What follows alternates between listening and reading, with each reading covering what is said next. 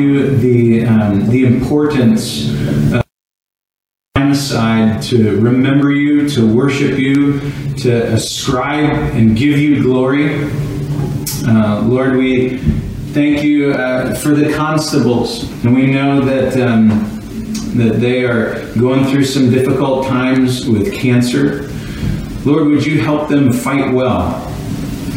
I pray that um, that uh, they would be a witness to the nurses and the doctors that are in their care, and that uh, Mike would, would suffer well as he deals with uh, with his cancer.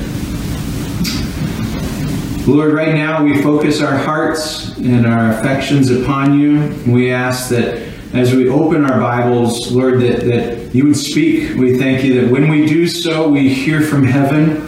The Holy Spirit wrote those words, and He wants us to hear Him this morning. Would you use this time in, in all of our lives? In Jesus' name we pray. Amen. All right. Amen. Good morning. How's everyone doing this morning? By a show of hands, let me know. I'm just kidding just uh, in the comments or in the chat if you want to just put how you're doing.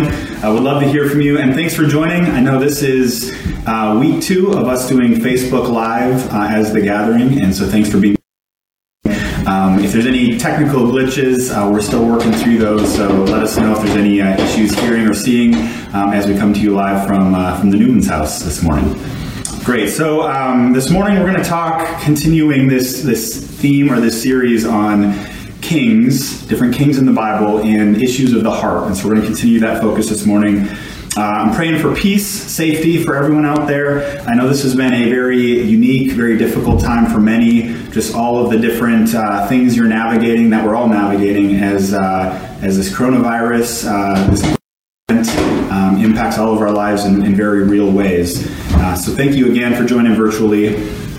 Um, over the last few weeks, like I mentioned, we've been looking at kings. The theme continues today as we look at King Asa, and we're going to be looking at Second Chronicles uh, chapters 14 through 16. Our focus today will be on the reliant heart. We've been talking about different hearts. Last week, Paul talked about uh, King Solomon and the idea of a half-hearted king, the, the way that he um, led well and then didn't lead well, just a conflicted heart, a divided heart. And we're going to continue that focus as we look at King Asa. So first things first, uh, freshman orientation for me in college. I was in Minnesota, Minneapolis, Minnesota, downtown, and I was um, in our freshman orientation. So we were uh, all introducing ourselves, and I thought this was a great chance for me. Um, being about two hours north, I didn't really know many people at the college that I was going to, and I thought this is my chance to to kind of go by a new identity. So growing up, you know, the name Plant. I like the name, but it used to be La Plante, which I always thought sounded so cool. And uh, I knew one of my cousins had started introducing himself with the last name Plant, just a little bit of a different accent. And I thought, hey, this is my chance. I can say plant or la plant. And so when it got to my turn and during introductions during the orientation, I stood up and I said, My name is Joe Plant, and I'm from Cloquet, Minnesota. And I forgot that my roommate and friend since middle school was there, and he shouted out, he said, Your name's Plant, Joe. And as soon as he said that, I sat down embarrassed. I realized this is not my clean start. My name is Plant. It's always been Plant as far as I've been alive, and it continues to be Plant to this day. Uh, but the reason I'm starting with that is when we look at King Asa, as I was reading, as I was listening to different podcasts about the life of King Asa, there were certain ministers that used the word or pronounced it Asa instead of Asa. And I'm just going to set the record straight at the beginning here. We're going to go with Asa. It's just what I've been used to saying, and, and hopefully for you as well. Asa is the pronunciation we're going to go with this morning. All right, so King Asa was the third king of Judah. Solomon, then Rehoboam, then Abijah, and then Asa. So when we talked about King Solomon last week, that was King Asa's great grandfather. Uh, Asa's father three years and was not a good king. In 1 Kings 15 3, it says, And he, Abijah, walked in all the sins that his father did before him, and his heart was not wholly true to God. And the words there, those two words for heart and wholly true, uh, the words are lavav shalem, and it means wholehearted devotion. This idea of having a whole heart towards God. And what it's saying about did not have wholehearted devotion, that his heart was not whole towards God, that it was uh, clearly not dedicated to God in the way he lived his, his life or in his reign. We're going to come back to that phrase because we're going to talk about the reliant heart this morning, and we're going to, we're going to continue to see that phrase, uh, lavav shalem, or wholehearted devotion to God as we look at King Asa's life. Uh, we're going to spend a lot of time reading. Again, there's three different chapters that we're focused on, which is a lot of content. And, and I want to make sure I'm not just taking certain verses out of the context here. So I'm going to ask Mike to come up and read uh, a few different passages. Uh, first in chapter 14, then in chapter 15, and then also chapter 16, uh, as we look at King Asa's life. And the different chapters really do tell different stories of King Asa's ministry and his reign. Um, as we look at them, we're going to also explore some of the words in them. I love words. I'm a words guy. I love songwriting. I love playing Scrabble, all those things that are word related. And so, wanted to focus on a few words that really have uh, extra meaning in these in these passages that we'll look at this morning. So with that, we're gonna we're gonna start in chapter 14, and I'd ask Mike to come up. We're gonna look at Asa's prayer in particular, but I'm gonna ask him to read uh, the first 12 verses of chapter 14 in uh, Second Chronicles.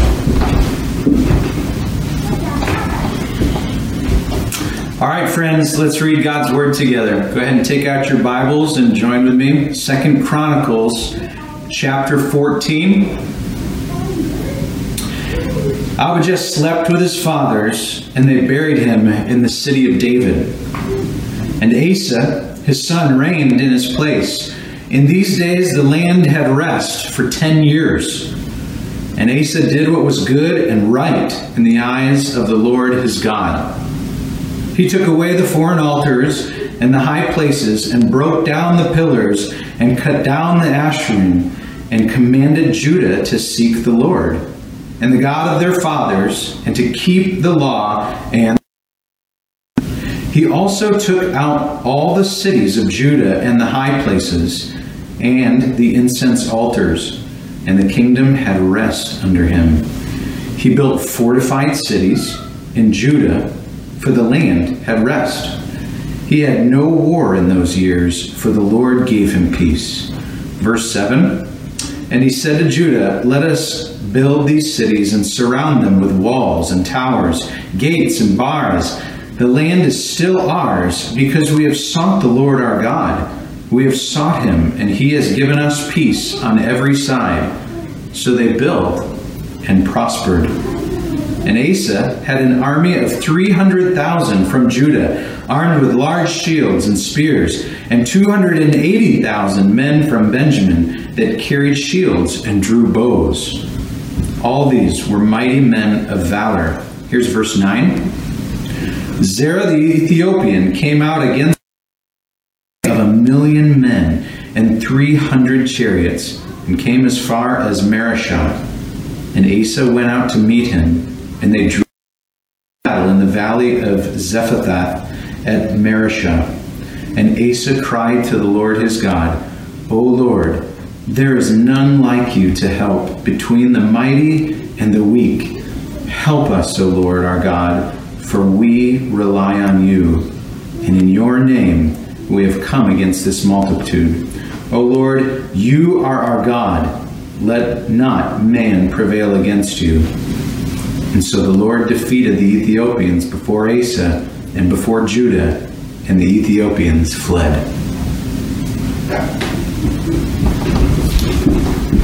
All right, thank you, Mike. Uh, some really great stuff there in, in Asa's life as he starts his reign and as there's this peace in in uh, in Judah because of the way he leads. And there's a couple of verses within those 12 that Mike read that I really want us to focus on. In particular, this verse 11, and I'm going to reread it here, but it's called Asa.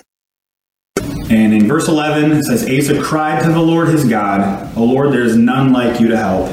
Between the mighty and the weak, help us, O Lord our God, for we rely on you. And in you come against this multitude.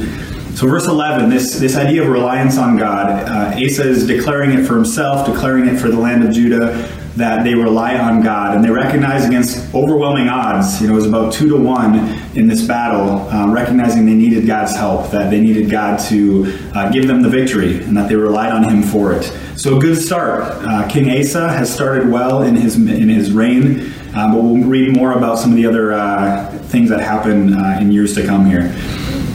Asa knows his reliance needs to be on God, a recognition that God is the source of what we need. And that word, when it talks about Asa cried out, the word for cried, it's like the cry of an animal. It's something that's this guttural articulated, but just this complete dependency, this this just screaming out in, in need that God would help meet that need. Victor Hugo, one of my favorite authors, uh, author of Les Mis and many other books, said, Even if it's not said, certain thoughts are prayers. There are moments when, whatever be the attitude of the body, the soul is on its knees. And this idea, kind of like in the verse, out, even if we don't always verbalize it or articulate it the right way, this, this idea of just being on our knees before God, this dependency, this need for Him, this reliance on Him, even when our words do not do justice to that need or to that dependency. The word for, for rely that's used here is the same that's used in Proverbs 3, uh, verse 5 and 6. When it says, Trust in the Lord with all your heart and do not lean on your own understanding. So, this word for rely is the same word that's used for lean in Proverbs 3 5. Do not lean on your own understanding. Don't rely on yourself or really anything but God. This idea in Proverbs 3 5 that if we rely on ourselves, we're, we're uh, going to fail. But this reliance on God will give us uh, place. In all your ways, acknowledge Him, reading on in verse 6 in Proverbs uh, chapter 3. In all your ways, acknowledge Him, and He will make your path straight, or He will direct your paths. The word for acknowledge there, acquaint yourself with, or to be aware of. So acquaint yourself, get to know God, be aware of God and His presence. This reliance on Him, leaning on Him as you get to know Him more. Eric Liddell, you may have heard of. He was the uh, Olympian. He was the subject of the movie Chariots of Fire. Uh, in 1924, he was scheduled to compete in the Olympics, I believe in Paris, and his best event was 100 meters. And because they were going to hold the event on a Sunday, he declined to compete on a Sunday because of his faith. And so they uh, allowed him to move to the 400 meter race, which was not his specialty. 400 meter race, he set a world record. And uh, when they're asking him about his, his game plan or how he approached the race, this is what he said. He said, The secret of my success over the 400 meters is that I run the first 200 meters as fast as I can. Then for the second 200 meters, with God's help, I run faster. He phrased it, and if you could picture it in a Scottish accent, I think that's how he would have said it, not my Minnesotan accent. But that ending of how he described it, with God's help, this recognition that even when he had hit his limit, maybe the 200 meters he started with was at his full capacity with everything he had, but with God's help, there'd be more. There'd be more in the tank to get him through the last 200 meters as well. All right, we're going to continue looking back at King Asa here. So, this idea of the unshakable heart that's reliant on God. And as we read about in chapter 14, we looked at Asa's life and this cry he had, this crying out to God, recognizing his reliance, and really the the whole country's reliance on God. Now, looking in chapter 15, we're going to hear about uh, Azariah's prophecy, and I'm going to ask Mike to come up and read uh, the first eight verses of chapter 15.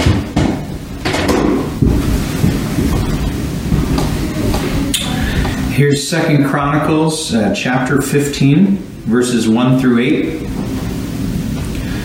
The Spirit of God came upon Azariah the son of Obed, and he went out to meet Asa and said to him, Hear me, Asa, and all Judah and Benjamin. The Lord is with you while you are with him. If you seek him, he will be found by you. But if you forsake him, he will forsake you. For a long time, Israel was without the true God, and without a teaching priest, and without law. But when in their distress they turned to the Lord, the God of Israel, and sought him, he was found by them.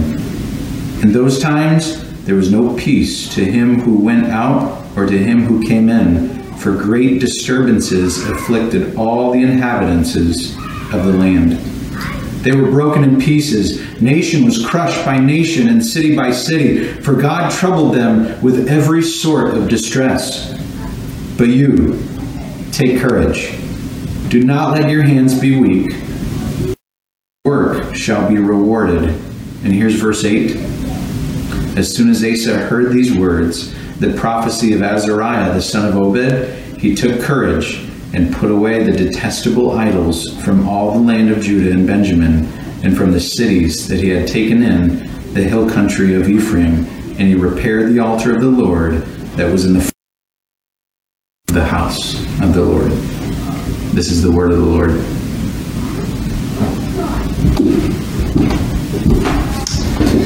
All right, thank you, Mike. We, um, we continue reading about King Asa's life, and like in chapter 14, here in chapter 15, Asa continues to rely on God. We're going to focus really on just a couple of the, the, the words and, and, really looking at um, verses 2 and 8 here when it looks at Asa's life. In verse 2 again, he, he went out to meet Asa, talking about Azariah, and said to him, Hear me, Asa, and all Judah and Benjamin. The Lord is with you while you are with him. If you seek him, he will be found by you. But if you forsake him, the word there for if you seek him is darash. And it means, or, or the visual behind it is like a path that has been beaten down, that's been trampled, that it is the way to go. If you, if you imagine like a hiking trail or a, a deer path in the woods, it's become the, the normal path. It's, it's the way to go. It's, it's your habit. It's your, it's your routine to take that path. It is something that um, you're doing habitually. So this idea of seeking Him being your normal way of doing things, that it is a daily practice or a, you know a frequent practice that you are seeking God. And it, and it says here that if you seek Him, you will find him. But then the warning that if you forsake him, and the word for forsake is like a loosening of a bond, like a separation or a leaving of something. If you forsake him, he will forsake you. In other words, we could read that verse to say, if you make the pursuit of him your habit, your path, you will find him. If you loose bonds with him, he will loose bonds with you. If we were going to say that differently.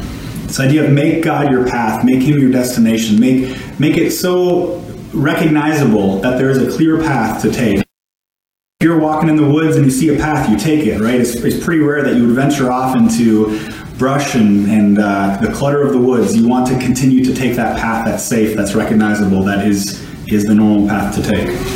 Make it normal. And then looking at verse it says, As soon as Asa heard these words from Azariah, the prophecy of Azariah, the son of Oded, he took courage.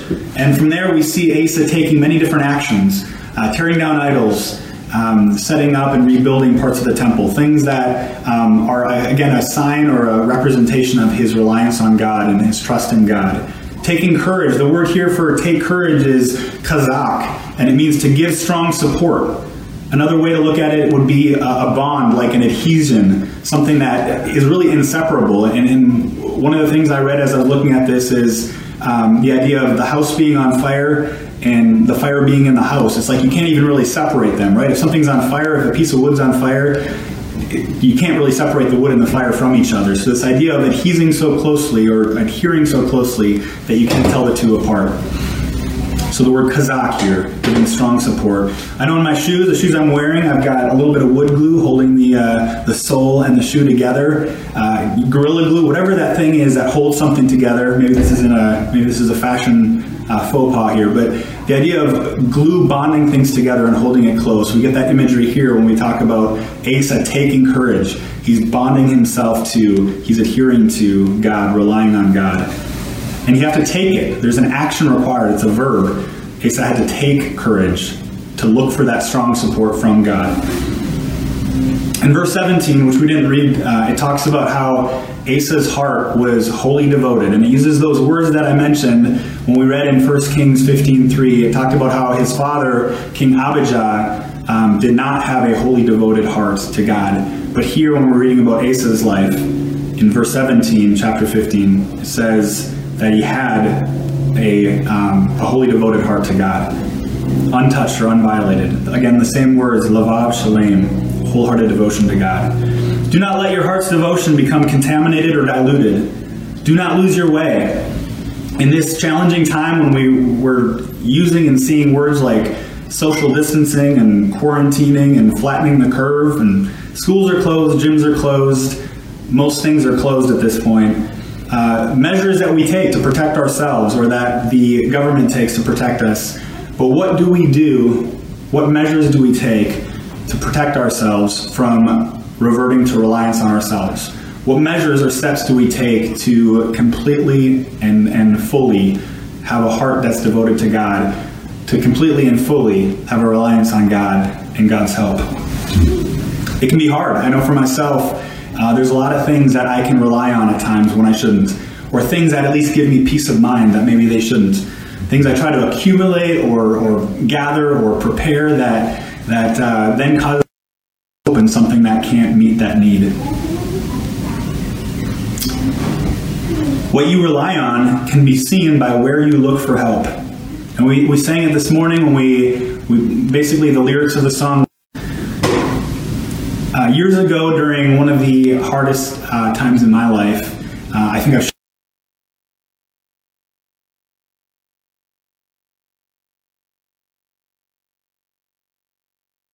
forward. And uh, that phrase, eyes upward, heart outward, feet forward, uh, we had it painted alongside our family verse and it's hanging in the hallway at our house.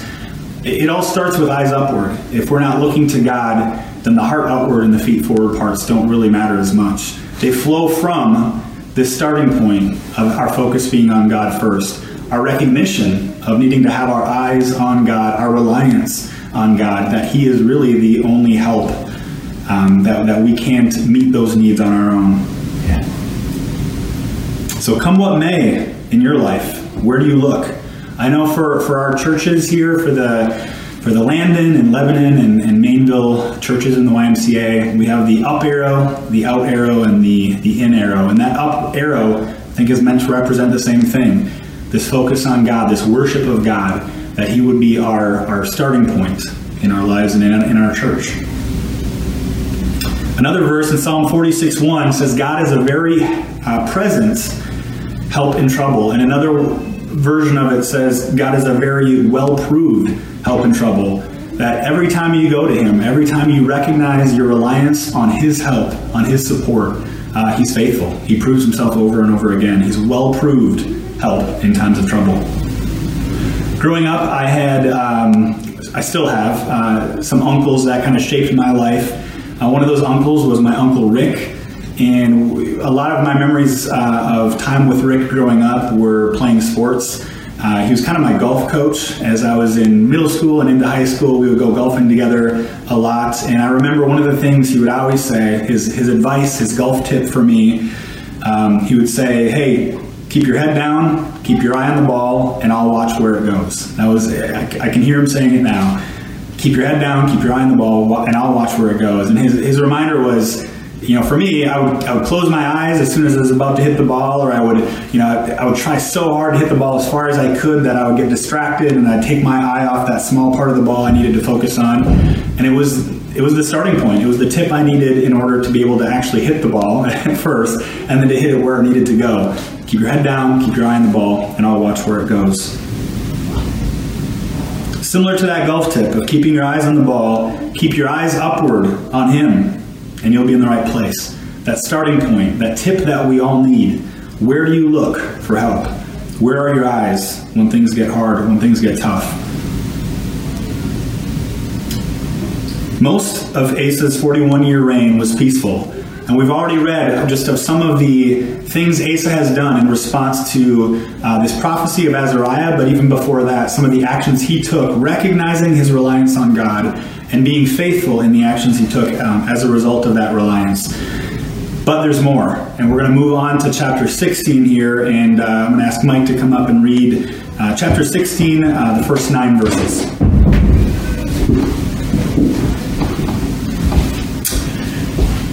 Chapter 16. In the 36th year of the reign of Asa, Baasha, king of Israel, went up against Judah and built Ramah, that he might permit no one to go out or come in to Asa, king of Judah. Then Asa took silver and gold from the treasures of the house of the Lord and the king's house, and sent them to Ben Hadad, king of Syria, who lived in Damascus, saying, there is a covenant between me and you, and there was between my father and your father. Behold, I am sending you silver and gold. Go, break your covenant with Baasha, king of Israel, that he may withdraw from me. And Ben Hadad listened to King Asa and sent the commanders of his armies against the cities of Israel, and they conquered Ijon, Dan, Abel Maim, and all the store cities of Naphtali. And when Baasha heard of it, he stopped building Ramah and let his work cease. Verse 6 Then King Asa took all Judah, and they carried away the stones of Ramah and its timber with which Baasha had been building, and with them he built Geba and Mizpah.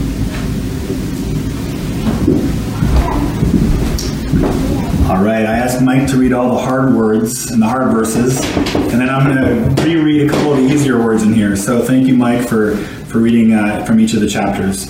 So here we, we read about King Asa going up against uh, King Baasha, or Baasha, and um, the odds are, are more in Asa's favor here than they were before. When we read about the, the million plus that he went against and he relied on God and was not afraid. Here, against lesser odds or better odds, uh, he takes other measures. He takes matters into his own hands. He stops relying on God.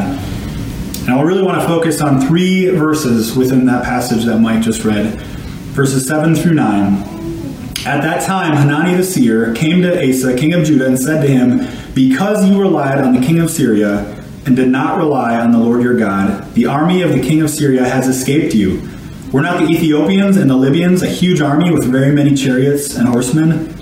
Yet because you relied on the Lord, he gave them into your hand. For the eyes of the Lord run to and fro throughout the whole earth, to give strong support to those whose hearts or heart is blameless toward him.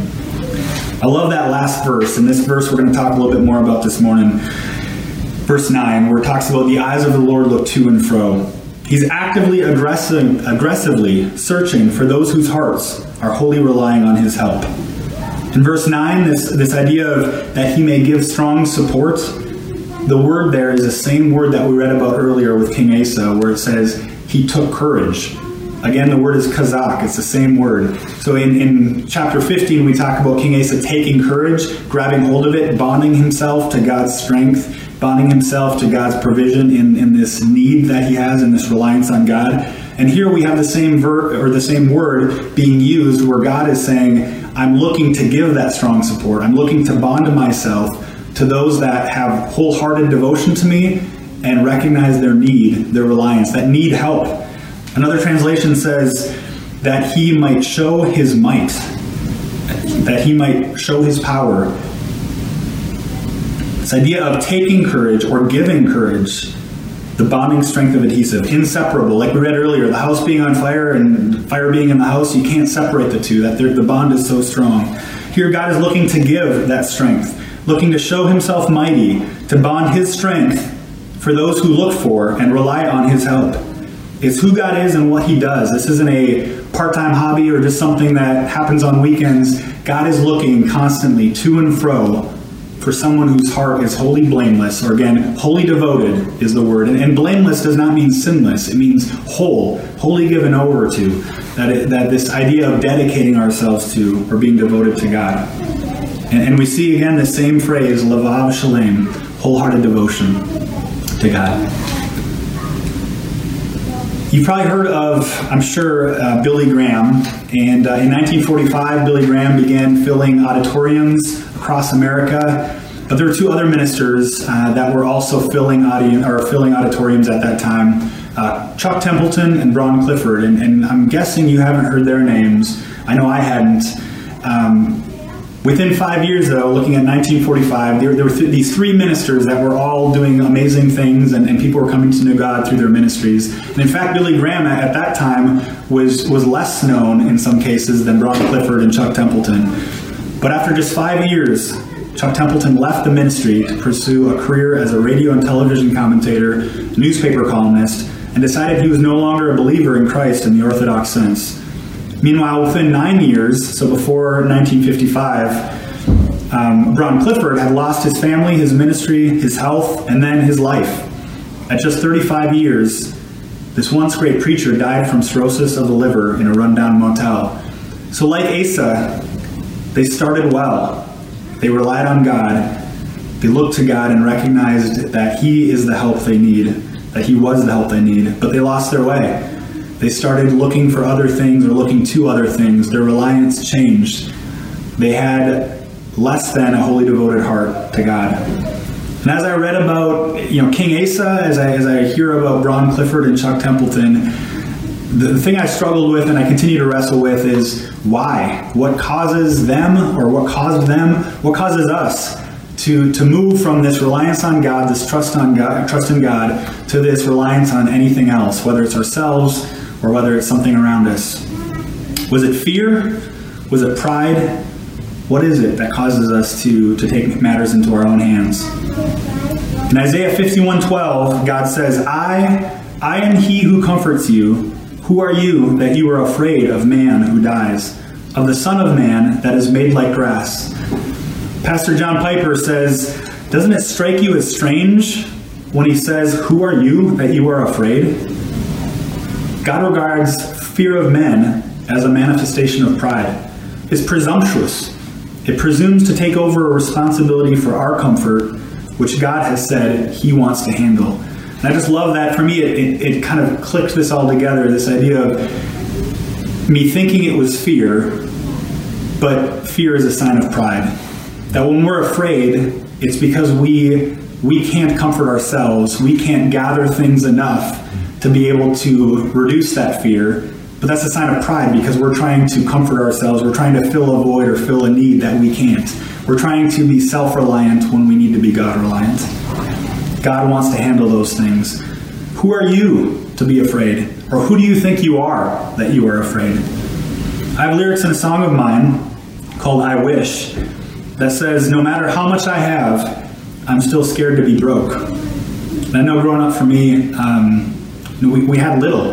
And I think uh, as I've grown older, there's still in me this, this temptation, this challenge of trying to give myself assurance, of trying to compile things or preserve things or protect things or to, uh, to build enough up that, uh, that I won't be afraid. But that is not the way to handle the fear. That's not the way to, to tackle or manage that fear. Fear is pride, the presumption that we are our own comfort, strength, or provision. C.S. Lewis said, Pride is a spiritual cancer. It eats up the very possibility of love or contentment. So when we talk about King Asa and we talk about Bron Clifford, Chuck Templeton, when we talk about our own lives, to be on the guard for what fear can drive in our lives, to, to be on the guard for trying to rely on anything but God when we need Him, and we need Him all the time. Putting our eyes on God as our help is a sign of humility. It's a recognition knowing His place and our reliance on Him. It's a recognition of our own place and our dependency on Him. Uh, last week we sang the song "It Is Well with My Soul," and I'm not. 1871, he lost most of his real estate uh, wealth in the Chicago fire of uh, 1871. That same year, he lost his four-year-old son to scarlet fever, and then just two years later, while his wife and four daughters were crossing the Atlantic, um, heading to England for a vacation, and he was planning to join them, but he got held up with work, and so would be traveling separately.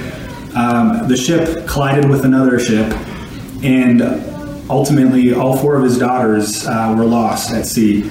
And uh, upon arriving on the shore, his wife Hannah sent a telegram to Horatio, and part of that telegram said, Saved alone, what shall I do?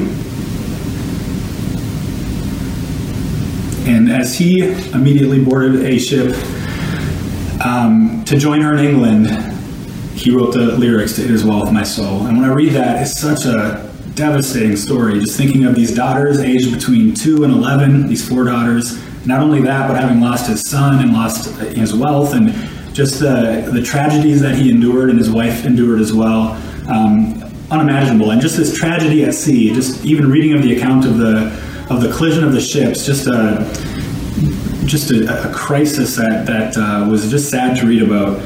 But in the midst of all this, here's Horatio Spafford in response. And while traveling the same Atlantic Sea, or Atlantic Ocean, excuse me, uh, writes the lyrics to this song. One of the verses of that song says, Though Satan should buffet, the trial should come, let this blessed assurance control that Christ has regarded my helpless estate and hath shed his own blood for my soul. That word buffet, uh, not a word I use, I'm not sure about you, um, but it means a blow as with a hand or a fist, a violent, like a concussion like blow. If the wind buffets the windows of your house, it rattles the house. It's like an earthquake where it just can shake you to your core. Just, you know, loosens your teeth kind of a blow. That even though, and just to reread that, that verse, even though Satan should rattle you to your core, though trials should come, let this blessed assurance control. And I love that word, blessed assurance. This idea that the dependency on God, the reliance on God is unshakable. It is a an assurance. It's a guarantee. Mike has mentioned uh, in weeks before, and I think Paul mentioned it last week as well. This verse in Second Chronicles chapter 20, verse 12, and the first part of that verse, or maybe it's the last part of that verse, says, We do not know what to do, but our eyes are on you. And when I read about Horatio Spafford's wife in the telegram saying, um, Saved alone, what shall I do? This thought here as well of, I don't know what to do, but, but my eyes are on you. So even when we don't have the answers, even when it's crisis mode, even when all appears lost, our eyes being on Him as a starting point. Where do you look for help?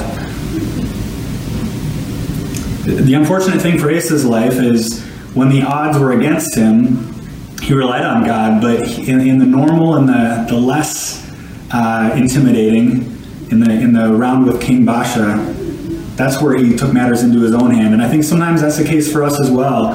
When life hits us hard and when it's an emergency, then we're like, oh, we have to turn to God. And, and whether you have a relationship with a God or not, I think a lot of people, when they reach an emergency in life, start thinking about prayer or start calling out God's name or recognize I need help beyond myself.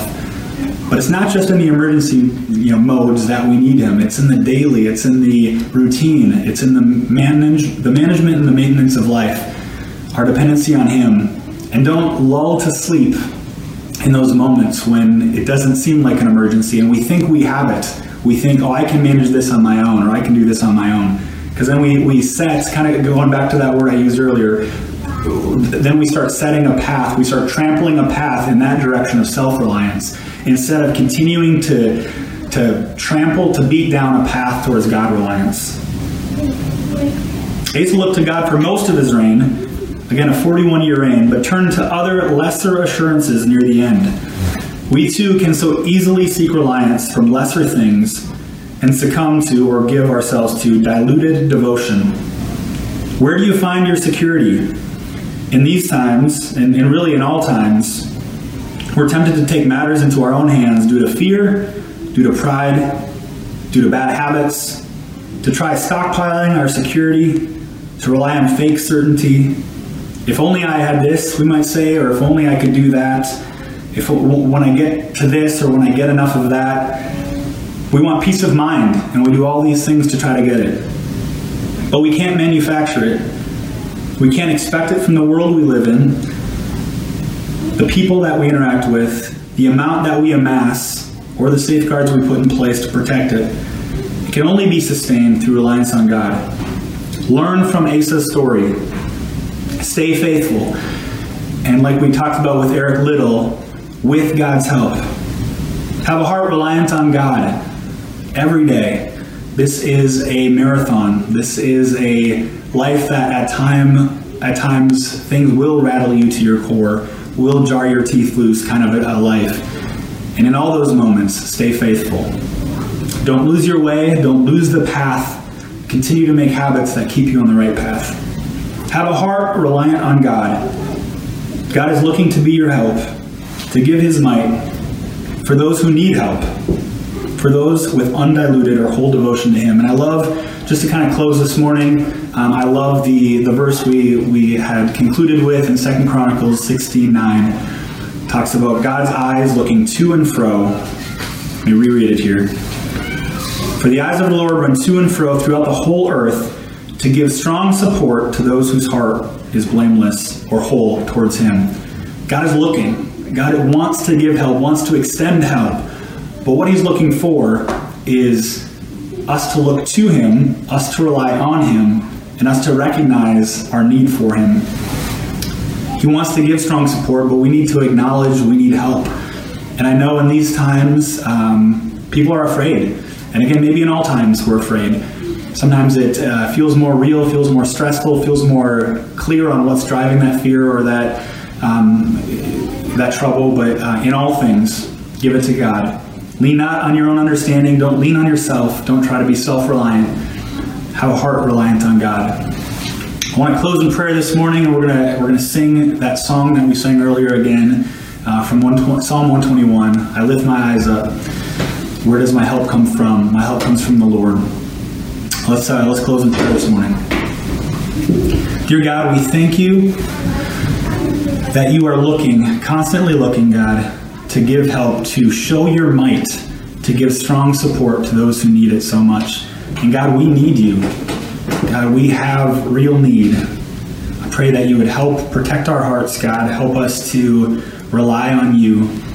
God, for all those things that we sometimes try to make it, for all those things we try to rely on in, in ourselves or in the things around us or in wealth or in jobs or in whatever else it might be, God, I just pray that we would we would stop thinking that that will be the answer. Stop thinking that that will meet the need or that that will stay secure.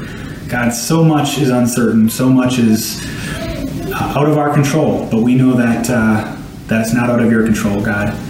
Help us to rely on you. Help us to learn from King Asa's story, from his life. Help us to start well, but help us to finish well, God. Help us to stay reliant. We pray in your name. Amen. Amen. Thanks, Joe. Uh, it is good to be with you guys um, over the internet. Um, we long to be with you in person, and I think the scriptures put such a value of the presence, the ministry of presence, and so we long to be together and take communion uh, once again, uh, to sing, to pray with one another. But for now, um, endure well um, and uh, draw near to your church family as creative and as, as best as you can. Uh, be safe, be prudent. Um, be deliberate to reach out to your community groups and minister to them, check on them, care for one another, love one another. And uh, let's go to the Lord um, with uh, lifting up our eyes to Him for this last song.